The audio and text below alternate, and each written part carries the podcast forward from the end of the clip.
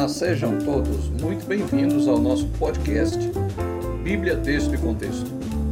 Este é o curso Crescimento e Discipulado da Igreja Presbiteriana do Brasil. O tema do nosso estudo de hoje é A Nova Vida em Cristo.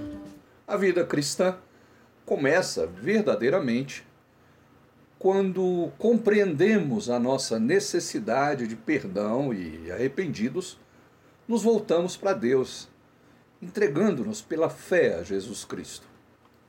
A Bíblia chama este evento de novo nascimento.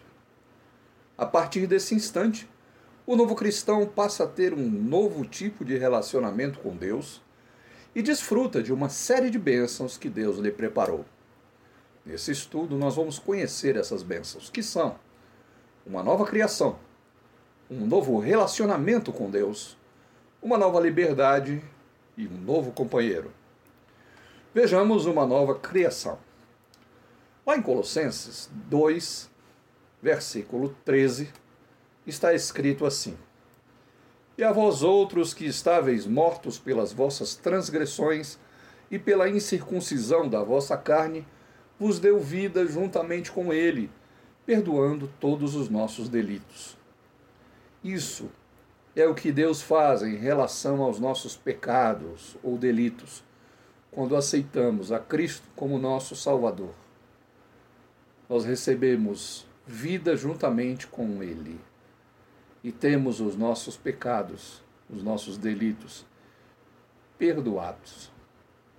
E assim, no momento em que a pessoa crê, ela se torna uma nova criatura, uma nova criação de Deus isso está escrito na segunda carta que Paulo escreveu aos Coríntios, no capítulo 5 e no versículo 17. Diz assim o texto: E assim, se alguém está em Cristo, é nova criatura. As coisas antigas já passaram, eis que se fizeram novas. Essa experiência, ela é comparada com um novo nascimento. Ser uma nova criação de Deus, ser uma nova criatura, é comparado a nascer de novo. É o que Jesus disse para Nicodemos no texto que se encontra no Evangelho de João, no capítulo 3, versículo 3, onde diz: A isto respondeu Jesus: Em verdade, em verdade te digo que se alguém não nascer de novo, não pode ver o reino de Deus. Um novo relacionamento com Deus. Lá em Romanos, no capítulo 5, versículo 1, Lá podemos ver a bênção que nós possuímos por estarmos justificados diante de Deus. Lá está escrito: justificados, pois, mediante a fé, temos paz com Deus por meio de nosso Senhor Jesus Cristo. Temos paz com Deus. Essa é a bênção que é decorrente da justificação pela fé. Em Efésios capítulo 2, versículo 19, também nós descobrimos que fazemos parte de uma nova família. Não é só o perdão, não é só a justificação, mas a adoção numa nova família. Em Efésios 2,19 está escrito assim: Já não sois estrangeiros e peregrinos, mas concidadãos dos santos e sois da família de Deus. Então, quem é que pode afirmar que é um filho de Deus? João 1,12 responde a essa pergunta. Lá diz: Mas a todos quantos o receberam, deu-lhes o poder de serem feitos filhos de Deus, a saber, aos que creem no seu nome. Sim, são esses, os que creem no nome de Jesus, no sentido não de acreditar nas suas histórias, e nos seus milagres, mas no sentido de crer confiando sua vida a Ele. Os que creem no nome de Jesus recebem o poder de serem feitos filhos de Deus. Isso é muito mais que ser justificado, isso é muito mais do que ter os seus pecados perdoados. Estamos falando aqui de ser família, ser feito filhos de Deus. Uma nova liberdade.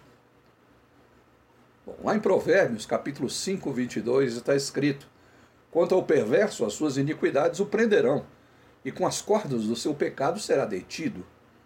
Em João 8,34 diz: Respondeu-lhes Jesus: Em verdade, em verdade vos digo: todo o que comete pecado é escravo do pecado.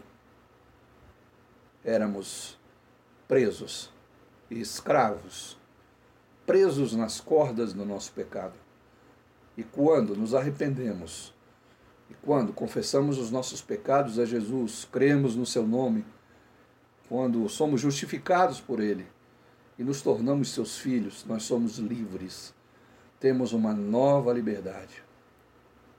Lá em Romanos 6, 22 está escrito: Agora, porém, libertados do pecado, transformados em servos de Deus, tendes o vosso fruto para a santificação e, por fim, a vida eterna.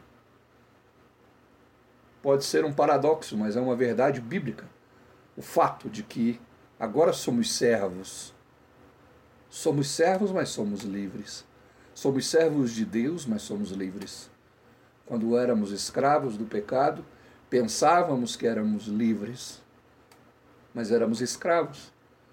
Mas servos de Deus, temos consciência de que servimos a Ele, mas somos livres. Lá em João capítulo 8, versículo 33 diz: Se, pois, o Filho vos libertar, verdadeiramente sereis livres. Que tal você pensar um pouco sobre isso? Tente escrever o que você compreende. Coloque no papel o que você entende por esse texto maravilhoso. João 8,36 Se, pois, o Filho vos libertar, verdadeiramente sereis livres um novo companheiro. Há uma promessa que Deus faz ao seu povo em Ezequiel capítulo 36, versículo 27.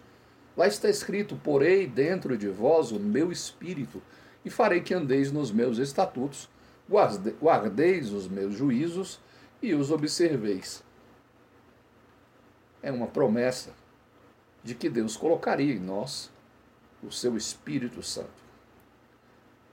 Ora, em primeira carta de Paulo aos Coríntios, no capítulo 6, verso 19, o apóstolo afirma isso. Afirma que essa promessa já foi cumprida. Lá está escrito: Acaso não sabeis que o vosso corpo é santuário do Espírito Santo, que está em vós, o qual tendes da parte de Deus e que não sois de vós mesmos? Então hoje você viu que quando uma pessoa se torna cristã, a pessoa recebe diversas bênçãos de Deus. Recebe o perdão dos pecados, torna-se uma nova pessoa, uma nova criatura, passa a estar em paz com Deus e a ter comunhão com Ele, é adotado por Deus como filho e passa a fazer parte da sua família. Torna-se uma pessoa livre da escravidão do pecado, transformando-se num servo de Deus. E recebe o Espírito Santo que vem viver dentro dela para sempre. Tornar-se um discípulo de Jesus é um compromisso fascinante e sério ao mesmo tempo. As implicações dessa decisão são profundas e são eternas. Quais são essas implicações? É o que veremos no nosso próximo estudo. Que Deus abençoe sua vida e até o nosso próximo podcast.